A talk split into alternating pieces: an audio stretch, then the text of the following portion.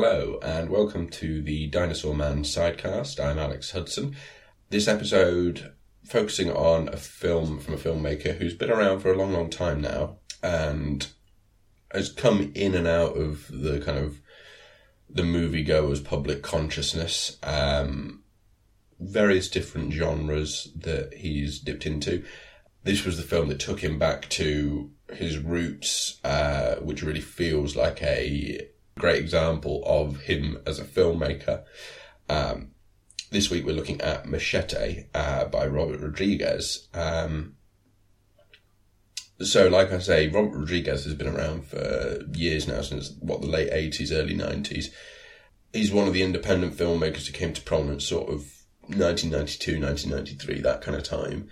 Um, most people will know him as being very good friends with Quentin Tarantino, uh, did From Dusk Till Dawn, directed that, and then went on to do the Spy Kids series of films. Machete is a film that basically was born out of one of the fake trailers from Grindhouse, uh, the film, the double bill that he did with uh, Quentin Tarantino. He directed Planet Terror. So yeah, Machete was one of the fake trailers in the middle of the film and he went and made it. He he decided, okay, let's let's make this film. Um, so it's got a relatively small budget, considering the people he's got in the film of ten point five million. It did well enough at the box office to get a sequel and potentially a third sequel, which they're working on at the moment. Um, yeah, so it's it's one of these films that you you know you know it's not going to win any Oscars, but what it is is a director going back to stripping it right down again, making the kind of film, the sort of film that they wanted to make when they were growing up. It's a exploitation type film. It's you know it's all cheesy dialogue and action shots and stuff like that, but it's done so well. It's a great example of of his work and what he what he is as a filmmaker. Um, so Danny Trejo plays the uh, titular role. He's a former federale, um, and it all focuses around uh, drugs trafficking, people trafficking, that kind of thing on the Mexican border. So basically, he gets hired to assassinate a senator who wants to who is trying to send illegal immigrants back to Mexico. Uh, so he he's hired to assassinate this guy who's played by Robert De Niro. It speaks volumes about the regard that Robert Rodriguez is held in by actors in Hollywood. That for a relatively small budget film like this, he's able to get people like Robert De Niro in the film. Uh, he's got Jessica Alba in there. You've even got appearances from people who you wouldn't expect to see in films these days, such as Cheech Marin as a priest. So it's one of these films that has a very basic plot line. Hired to kill someone. It's a revenge film. It ends up with a bit of heart. There's some tragedy in there. There's some personal loss, but it all sort of ends up okay in the end.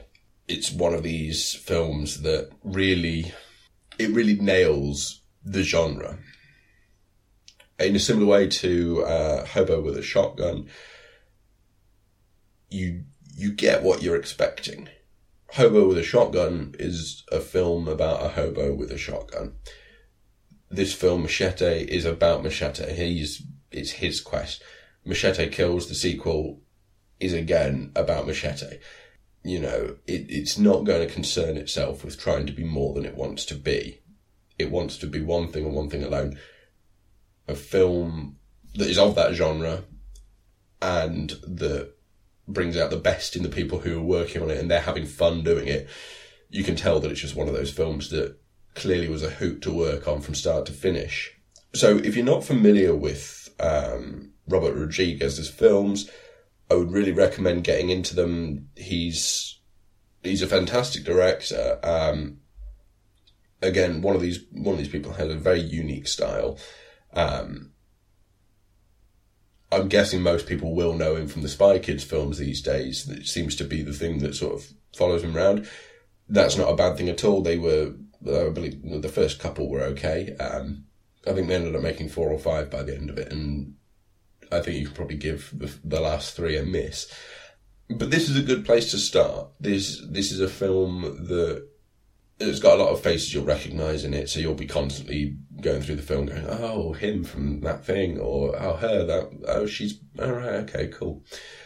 But yeah, it's, it's just a great place to start because it represents him as a filmmaker quite well. It, it gives you a good idea of exactly what he, what he set out to do when he was making films.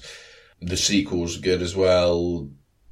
You know, as long as you're watching them with the mindset of, I'm just going to have fun for the next 90 minutes or the next two hours or whatever it is, you're going to be fine.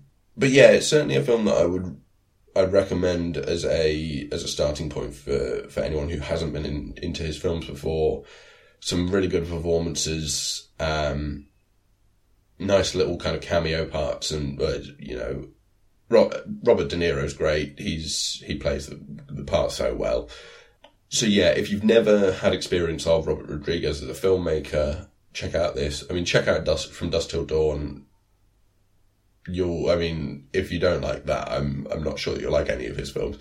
Um, wonderful performances in that from George Clooney. Quentin Tarantino's in it. He, you know, he's Quentin Tarantino. Um, Michael Parks is in it and it's just fantastic.